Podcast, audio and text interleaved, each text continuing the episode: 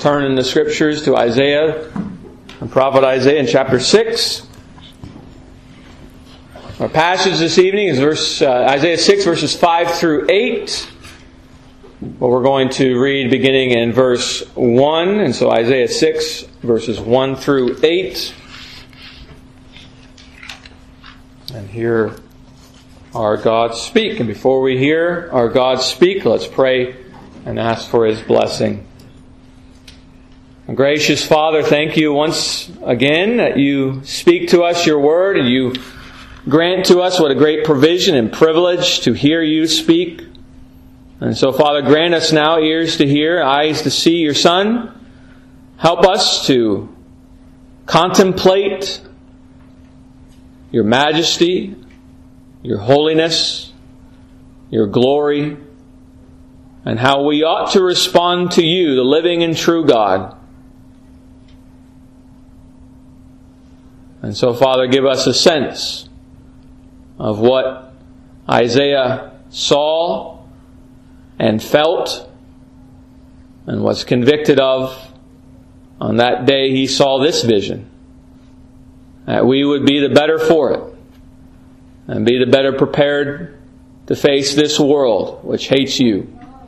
We pray in Jesus' name. Amen. Isaiah 6, verse 1, these are God's words. In the year that King Uzziah died, I saw also the Lord sitting upon a throne, high and lifted up, and his train filled the temple. Above it stood the seraphims. Each one had six wings. With twain he covered his face, and with twain he covered his feet, and with twain he did fly. And one cried unto another and said, Holy, holy, holy is the Lord of hosts. The whole earth is full of his glory. And the posts of the door moved at the voice of him that cried. And the house was filled with smoke.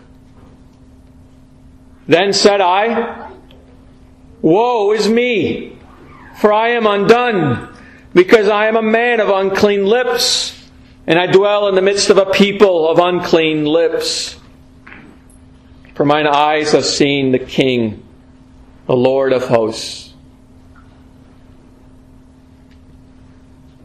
Then flew one of the seraphims unto me, having a live coal in his hand, which he had taken from the tongs from off the altar. And he laid it upon my mouth and said, Lo, this hath touched thy lips, and thine iniquity is taken away, and thy sin purged. Also I heard the voice of the Lord, saying, Whom shall I send? And who will go for us? Then said I, Here am I, send me.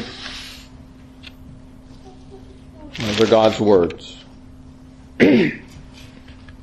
now, last Lord's Day we examined the vision the prophet Isaiah saw as he received from the Lord that vision when he was called to be a prophet, when he right now is being called to be a prophet, a vision. We learned of Christ sitting on the throne that we heard this morning, where Jesus again tells us so in John 12. At the one on the throne in Isaiah 6 is Him. What is God? Children? Levi, what is God? Right? God is a spirit, right? God is a spirit. And God is a spirit, right? And yet here he has come down.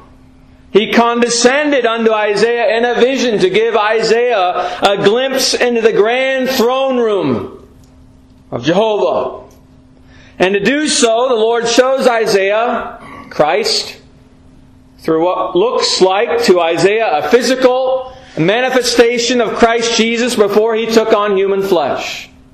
And the same for the seraphim. The seraphim are also spiritual creatures, spiritual beings, and yet here in the vision they had an appearance. Because the Lord, stooping down to give Isaiah a glimpse of the reality of what is in the spiritual realms of heaven.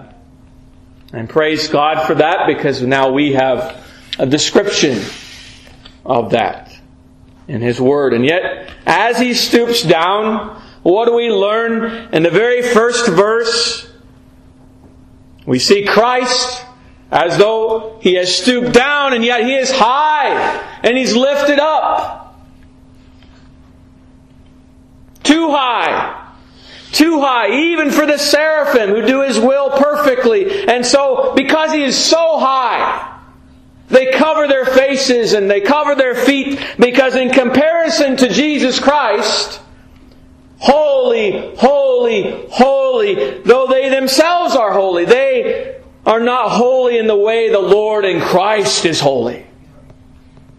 We examined that. And so we examined Christ in all His majesty and holiness, and His presence and His glory. But now we come to the passage where we see the prophet Isaiah's reaction to seeing this vision from the Lord. And so the first point, the first point this evening, the alarming holiness of Christ. The alarming holiness of Christ. Verse 5. Then said I, Woe is me, for I am undone because I am a man of unclean lips and I dwell in the midst of a people of unclean lips. For mine eyes have seen the King, the Lord of hosts. Isaiah's first response at seeing the majesty and the holiness and the glory of the Lord in Christ is being completely alarmed. He says, Woe is me. We examined woe recently. Isaiah immediately sees himself a sinner. He is immediately overwhelmed with a sense of what he deserves as a sinner destruction, death at the hand of God. Remember, the seraphim were so in awe, thought they themselves are though they themselves are holy, yet cry out, Holy, holy, holy is Jehovah of hosts. They were filled with reverence for Christ's holiness and His majesty, His glory, and they covered themselves because in His presence, in His presence, though they are perfectly holy, He is infinitely holier than eternally holier than them. As creator and independent, you remember we heard this morning as well. Now consider what sinful man is before this creator, this God, Jehovah in Christ. He is undone. He says, Woe is me. He doesn't ask the question, What shall become of me in the presence of the Holy One that he now sees? He knows automatically, Woe is me because he is in the presence of the Holy One. He is. There's only one response. There's no question that needs to be asked. He doesn't need to ask the question. He knows. He knows by seeing and by hearing the seraphim call out and cry out. There's only one response, and that is woe. Woe destruction, despairing. He says, For I am undone. I am destroyed. I cease. I am ruined. He's cut off. Cut off. That, that's language of excommunication. Right? He's cut off. The seraphim praise with holy lips, and yet Isaiah, a sinner. He ought to praise this God that he sees through manifestation physically. But how can he praise him in truth when he is a sinner? He says, because I'm a man of unclean lips. In himself, he's utterly unfit to draw near and be in the presence of God and, and praise the Lord with psalms on his lips, right? He's, he's unfit to do that, to sing the praises of God. How can we, sinners like Isaiah, ever be accepted by God? Friends, too easily. Uh, we should have an understanding here that too easily we come before our God in Christ. When we come in prayer to Him, when we come in worship to Him, we come too easily. Do you really think that you're holy, holy enough to come so easily before Jehovah? Even the seraphim do not come so easily as we do. Even the seraphim, because of the sheer utter holiness of Jehovah, come before Him covering themselves up. Because they are not holy enough as creatures and dependent upon Him. How can we come so easily then, if, if not even we being, we're not even perfect, sinless spiritual creatures. When they don't, how can we? And so they reverence Him. They cover themselves. They don't come so easily. And we treat Him as just another person we come before on earth, but He is so high. And He is so far above that. Holy, holy, holy. And Isaiah says, Woe is me. I am lower than low, and I am cursed. I am destroyed. I am undone. That's the proper response to coming into the presence of Jehovah in Christ, especially if we are sinners. And we are all sinners. Woe is me, for I am destroyed, undone, cut off because of his own sinful lips, but also because he says he dwells upon the earth, uh, among a people who are just as sinful as I am, who have just as sinful tongues as I do. And so he says, Woe is me, for I am undone, because I am a man of unclean lips, and I dwell in the midst of a people of unclean lips. And yet, the people he dwells amongst are the covenant people of God. And he's undone. You see, what Isaiah sees is something very alarming, troubling, fearful to him. The Lord's holiness is alarming, disturbing to our sinful flesh. Because it causes us, it will cause all people to exclaim, Woe is me! The unbeliever on the last day will cry out, Woe is me! God won't even have to say anything. As soon as they come into His presence, they will cry out, Woe is me! because His holiness is so frightening to us sinners. And He dwells. We learned last Lord's Day. He dwells in thick darkness. Remember when the the ark of Solomon, 1 Kings 8, he brings in the, uh, the has the priest bring in the ark of the covenant and they set it in its place and they leave the holy of holies and that uh, and the temple is filled with smoke because the presence of the Lord came down and so he dwells in unapproachable right? Smoke, this darkness, thick darkness, morally pure and holy is the Lord, perfectly so. Isaiah, in comparison, is, I don't even know what you say. He's unclean. Unclean! Unclean! He declares, unclean! Like the leper we heard this morning, unclean, grotesque gross. Isaiah beholds the glory and holiness of the absolute sovereign, the king who is over all. He says, For mine eyes have seen the king, the Lord, Jehovah of hosts.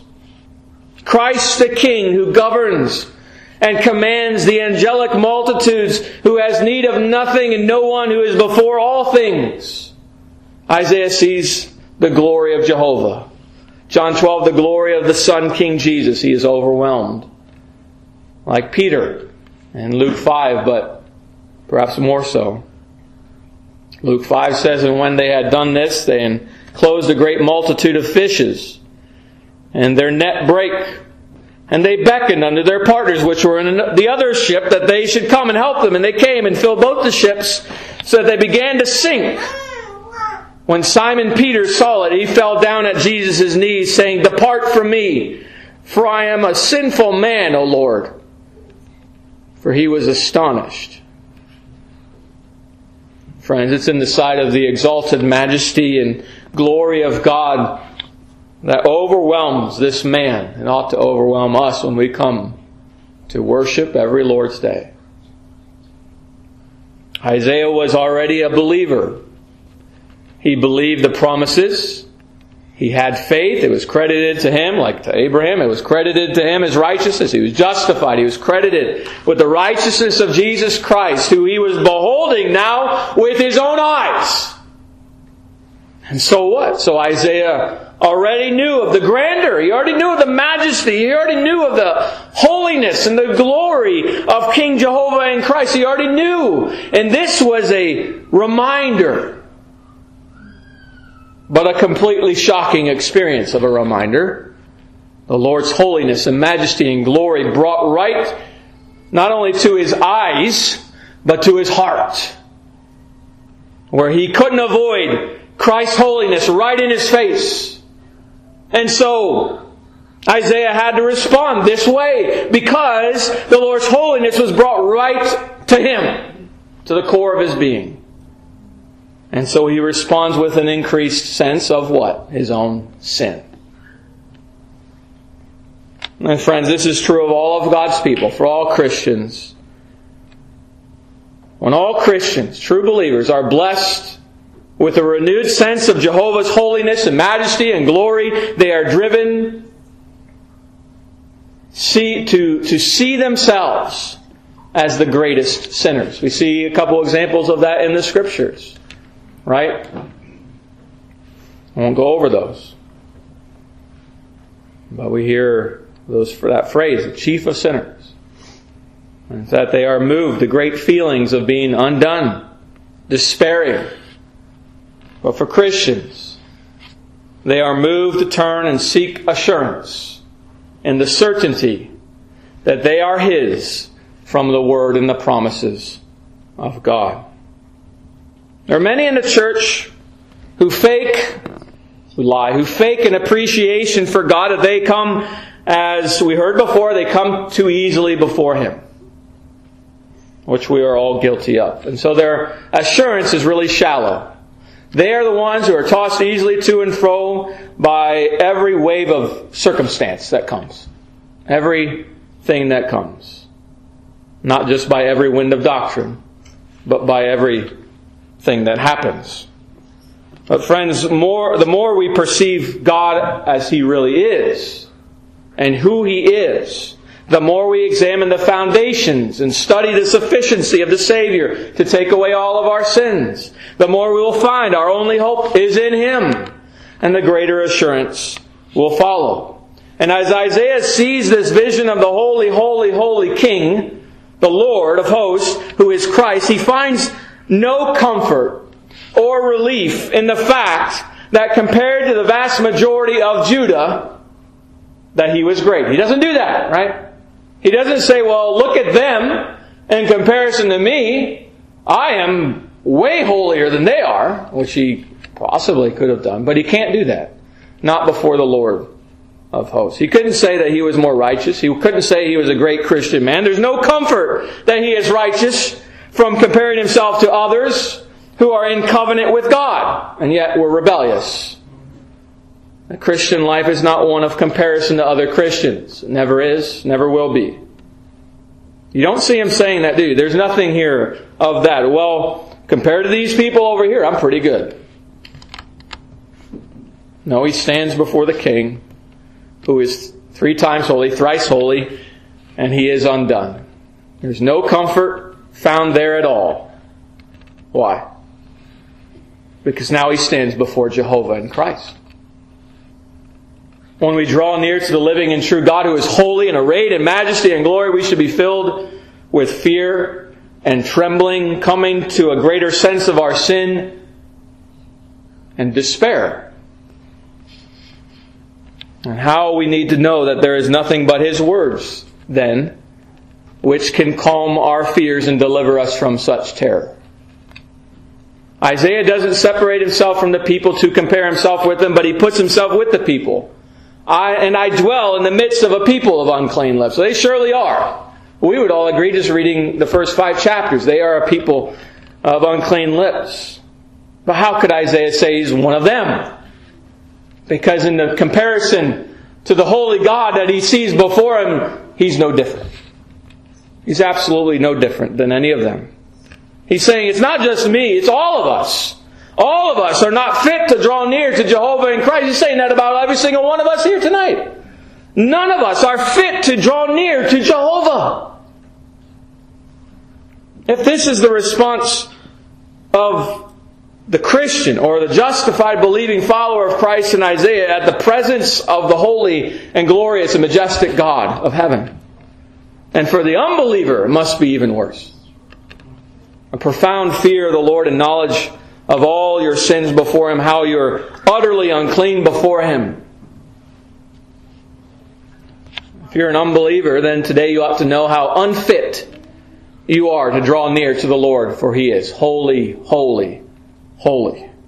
The unbeliever needs to know this reality of who God is, what He's like, because you will, every single one of us here, whether a believer or unbeliever, if you're an unbeliever, you will eventually come before His presence like Isaiah is seeing here in the vision. As all people will in the last day of judgment. And you'll see this holy, holy, holy God. There are many unbelievers today, many covenant people outwardly today who believe too easily that they are forgiven. Not because they are forgiven, nor because they trust in Jesus Christ, but because they have no real sense of what God is really like. Because pastors and elders don't preach and teach it of who God really is. Maybe you do not have Isaiah's trouble, his despair, or his fear. Many do not have Isaiah's trouble because they have not seen Isaiah's God. But they will, and you will. When every eye shall see him, the automatic response of the unbelieving multitudes will be to do what? We are taught in the scriptures what will happen when they come and they see the Lord. They will wail automatically. They won't need to be taught, oh, this is God, this is Jehovah, and this is what's going to happen to you now. It's like a classroom setting, and that's not what's going to happen at all. He's going to come and they will know, and they are going to wail. Revelation 1 it says, Behold, he cometh with clouds, and every eye shall see him, and they also which pierced him, and all kindreds of the earth shall wail because of him. Even so, Amen. As soon as they see the Lord Jesus, King Jesus, there will be no explanation at all given at the time. It will be unnecessary. As soon as they see Him, they will know who He is. He's the holy, holy, holy Lord God Almighty. And all along they had been pretending or living outside reality, but all that wishful thinking, the dreaming, it's now ended. They see Him for who He really is. And they wail. They know the sight of His glory and His holiness tells them that they are ruined, that they're so full of sin, and woe is them. Right, who can conceive of the horror of discovering God as really, as He really is, with and and, and having an unrenewed heart before Him? And unprepared when you come to the judgment. All, you, all of you here today seek to be at peace with Him through the gospel of Jesus Christ, as we're going to hear in a moment. While you're in this world, putting away the imaginary gods, the false gods that often lead us to ruin, do lead us to ruin.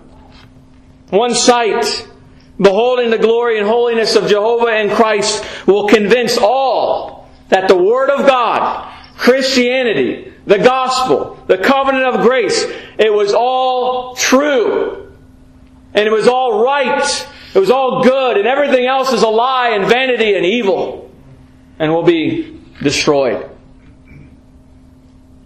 And so, friends, face reality then in this world for each one of you will face reality in this life or the world to come. You will face God who really is and this is what he's like. Isaiah teaches us what he's like for the sinner. And the church, friends, has little sense of sin today. The reason is not because there isn't much sin there, And the reason is not because there's not much sin to be made aware of, or that, that there, there's not sin to be aware of. There's sin. There's sin all over the place in the, in the bride, and it's rampant sin through the churches. It's because there's little, so little of the true knowledge of God. For Isaiah shows us here, when we come to a true knowledge of God, no one needs to tell us. We know by being in His presence that we're sinners. That we are unholy, that we are undone, and there is deserving much woe to us in judgment. And that is why there's so little sense of sin, not only in the world today, but in the church. Because we are not preaching and teaching God and who He is. We teach about what God does, perhaps more than we teach about who God is.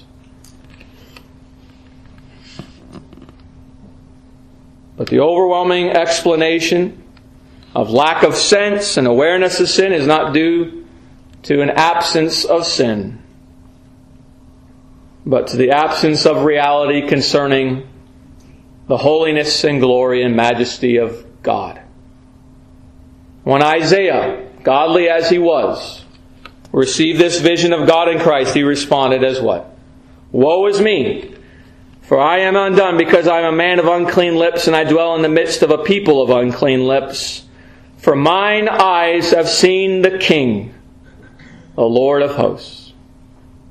If that is Isaiah's response, consider friends, your own sin. How easily do you sin? Think upon and meditate upon the holiness of Jehovah and Christ. How then can you continue in sin against this God? We must turn from it today and pleading for mercy in Christ. Well, the second point this evening, the second point this evening is the purging of your sins. The purging of your sins. Verse 6. Then flew one of the seraphims unto me, having a live coal in his hand, which he had taken with the tongs from off the altar.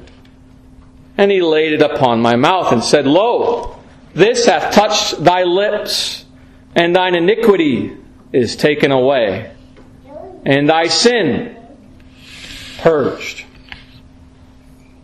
The coal comes from the altar. And there's a question of which altar is being spoken of that the coal came from. The vision is that of the temple, and, and so we ask, is it the altar of incense, because there were coals on the altar of incense, or was it the altar of sacrifice, where the burnt offerings were offered? And we understand more, perhaps, the altar of sacrifice more easily. That's where they offered the sacrifice to animals. There are, of course, coals there, and so uh, looking more at the other, the altar of incense, Leviticus 16. And he shall take a censer full of burning coals of fire from off the altar before the Lord, and his hands full of sweet incense, beaten small, and bring it within the veil. That's within the Holy of Holies in which the Lord, uh, which Isaiah is now seeing in the vision. And so perhaps more evidence that it is the altar of incense that these coals come from. But it says here that there are burning coals from off the altar. Uh, and uh, those coals were brought from off the altar, what we just read about, uh, the altar incense to be brought into the Holy of Holies on the Day of Atonement. Which, again, that fits our passage as well. The grand scheme of things, because people question this, and it doesn't say which altar. I probably say it leans more towards the altar of incense, but it doesn't really matter which altar. The picture is clear. Sin is purged through sacrifice, whether the altar of sacrifice or whether it is the altar of incense, signifying acceptable prayer to God through sacrifice. Right? The result is the same. So the focus is not here on the altar. We won't focus on that anymore. What is before us is the forgiveness of sins through sacrifice. And all the sacrificial system was meant to do what? As we've studied, to teach us that salvation is through Christ and His atonement, His final sacrifice there on the cross. That's what the sacrificial system was all about. That it came by a great high priest of his people, the offering of Christ, for Christ offered himself a sacrifice for sin. The teaching here is acceptable with God. Forgiveness is through God's appointed sacrifice. And the sacrifices of the Old Testament all pointed to Christ and His sacrifices. So Hebrews 10 it says, For it is not possible that the blood of bulls and of goats should take away sins. It's uh, Christ that does so. And so the whole purpose of the temple ceremonial worship was to point to the Lamb of God that takes away the sin of the world. And that Lamb of God is Jesus Christ. And so the coal that's taken off the altar and placed upon the mouth, touching the lips of Isaiah, is a symbol showing the cleansing power and healing power that is in Jesus Christ. Verse 7, it says, And he laid it upon my mouth and said, Lo, this hath touched thy lips, and thine iniquity is taken away and thy sin purged.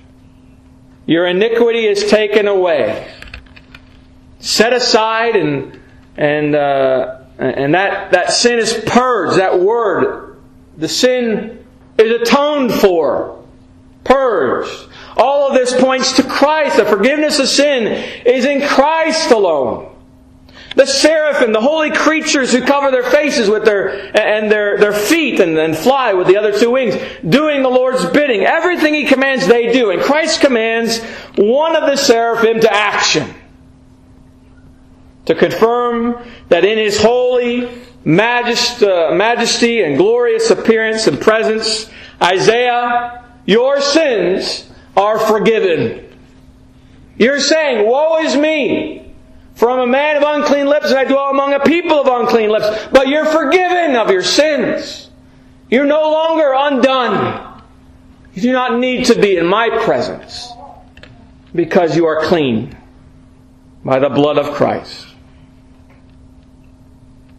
And so the sign, the symbol of the coal used here has meaning.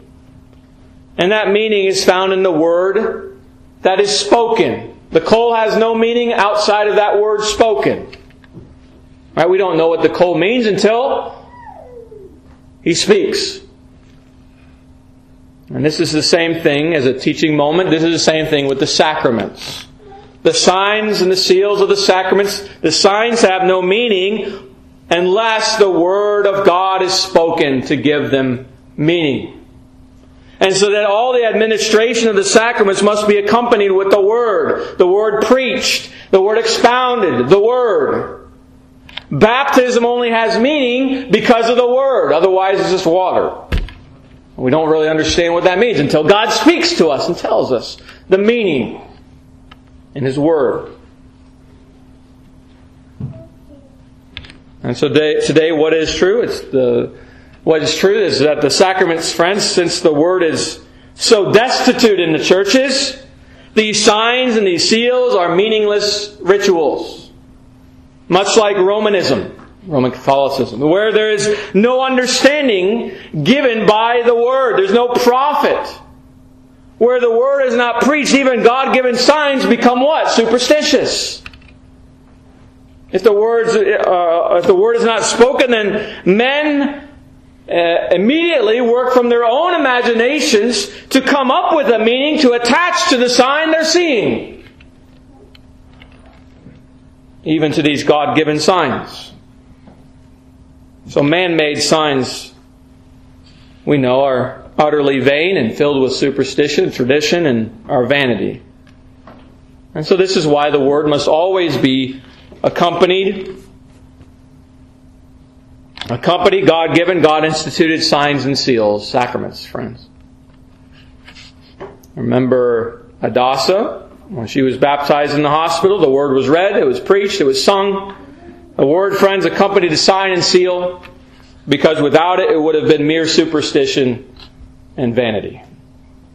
True religion engages the understanding of the mind and the heart any religious exercise that does not engage the understanding is automatically wrong and sinful and vain. Now, here we are also learning that the purging of sins, the forgiveness of sins is not automatic. Isaiah comes, he is undone. He can do absolutely nothing before this holy, holy, holy God.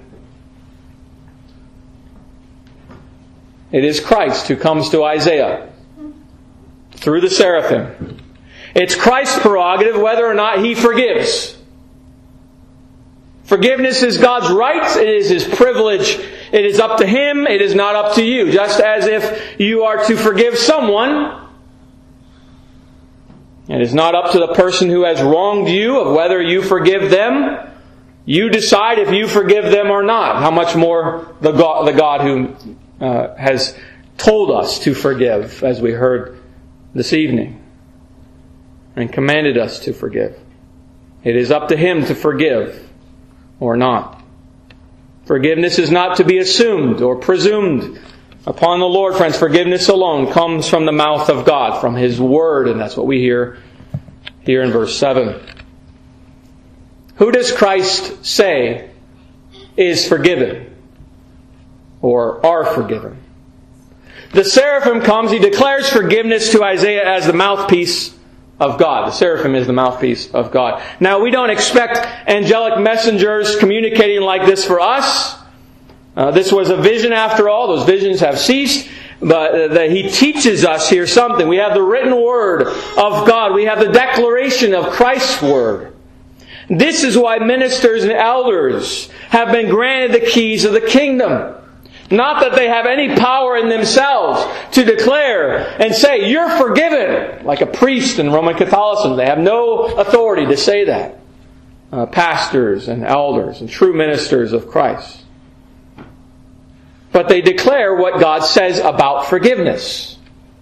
They declare those uh, what God says about who is forgiven. The Word uh, says that those who are Christ, those who are born of the Spirit, those who are trusting in Christ alone for their acceptance before God, that they have the benefits and blessings of the covenant of grace. They have the benefits and blessings of atonement, and they are forgiven their sins.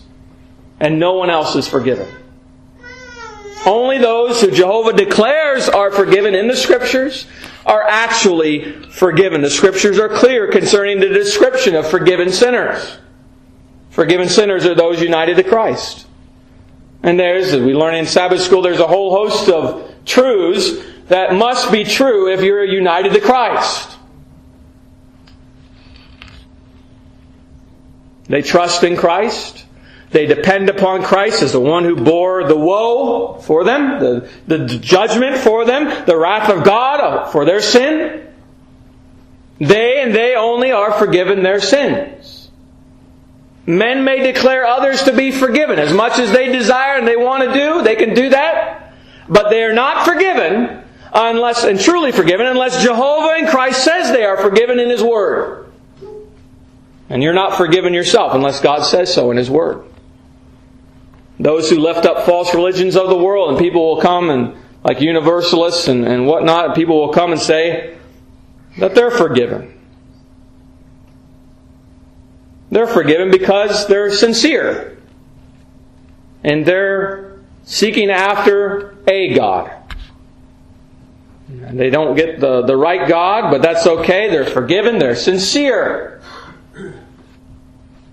No, sincerity does not bring about forgiveness because God doesn't say it does in His Word.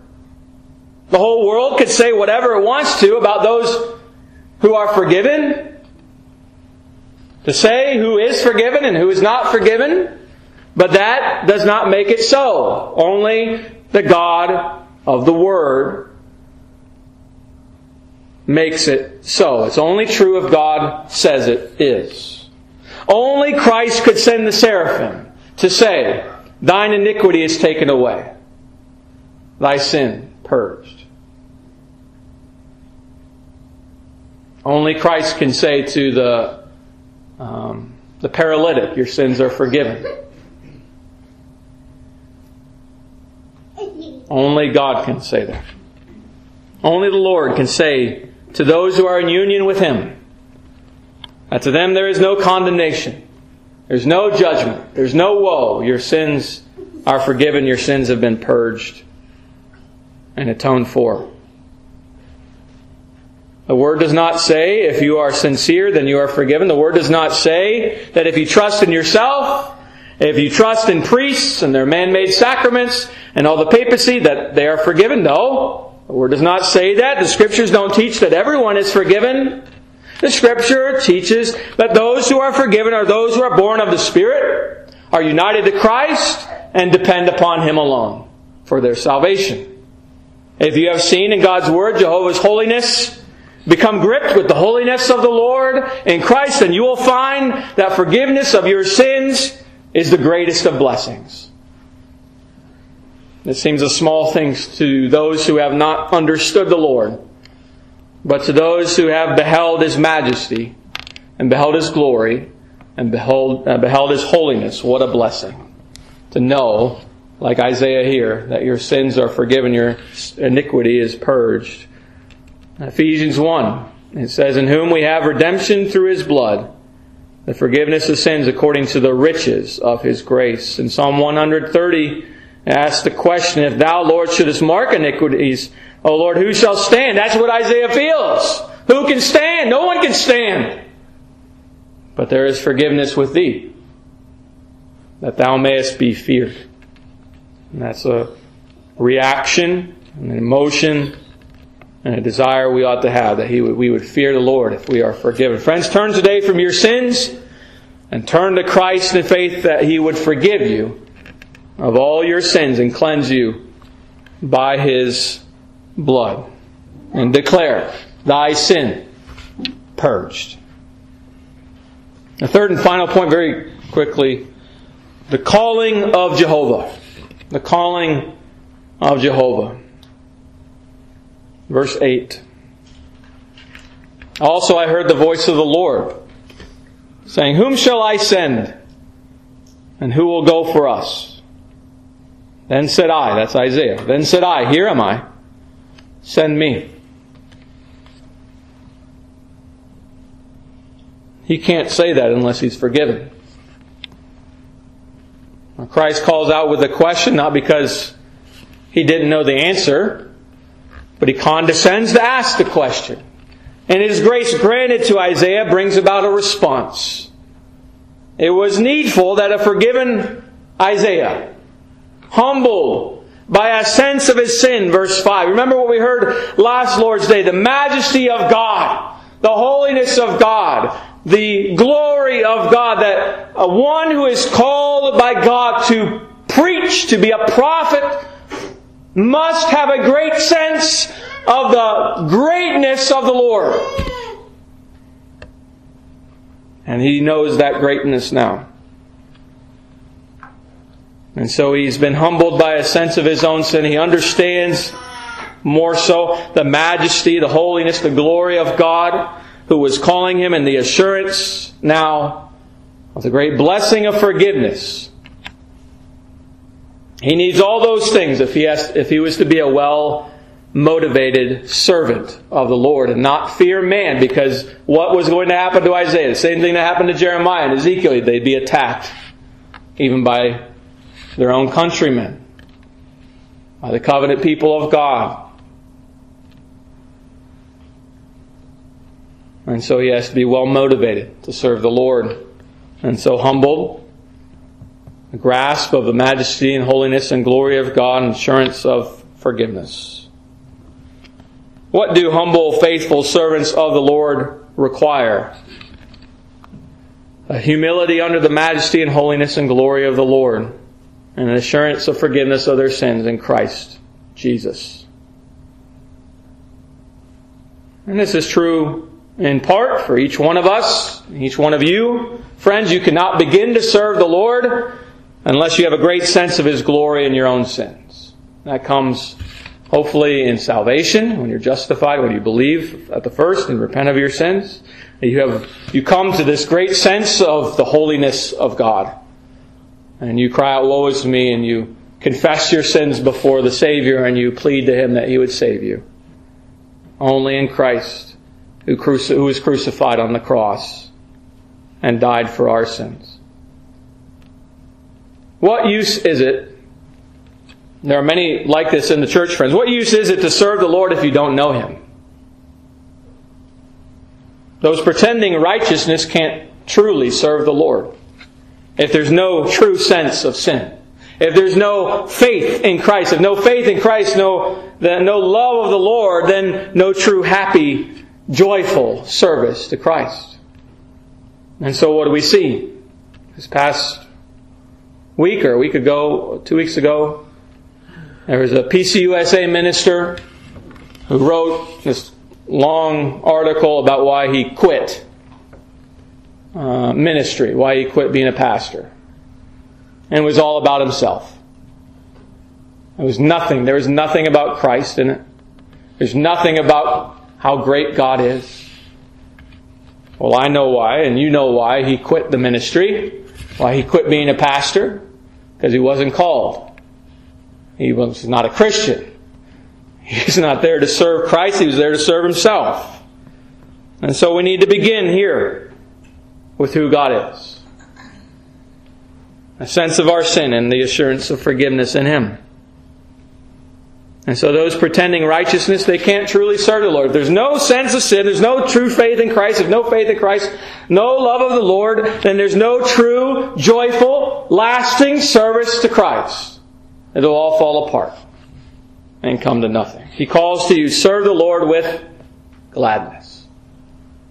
How can you do that unless you're forgiven in Christ?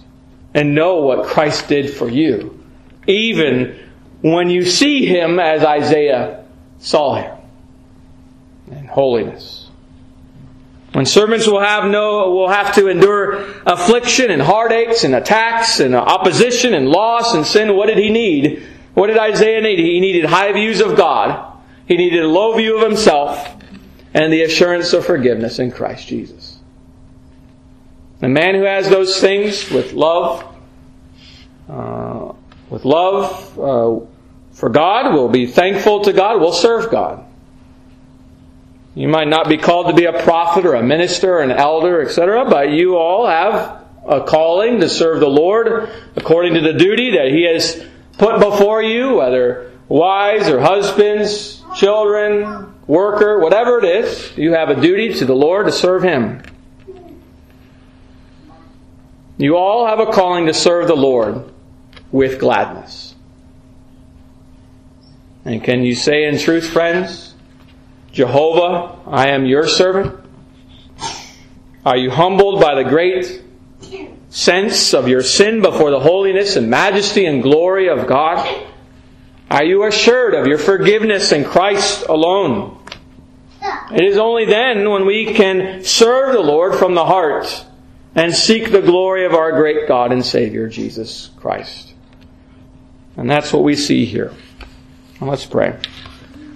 Our Father, we know that we could spend ages and ages on, on this chapter.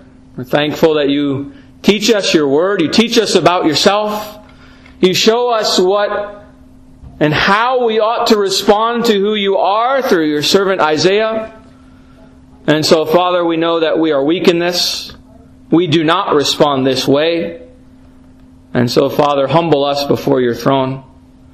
Grant us by your Holy Spirit the heart change the change of our desires and the change even of our emotions and feelings, that we would tremble with reverence and awe when we come to worship you. Not that we shouldn't come, but that we should come with such reverence and such awe. And we come in Christ and by His blood, knowing we are forgiven, that we might worship and serve you with gladness. That's our desire. We pray that you would tr- make it true of each one here. If there are any who are in their sins, unbelievers amongst us, even the covenant people of God, Father, we plead that you would grant them a sense of what will be true on the last day when they come before you and what will happen. That they would turn today from their sins to you. Father, may there be none here who are eternally destroyed because they so callously treated and heard your word and hardened their hearts. Soften their hearts today, we pray in Jesus' name. Amen.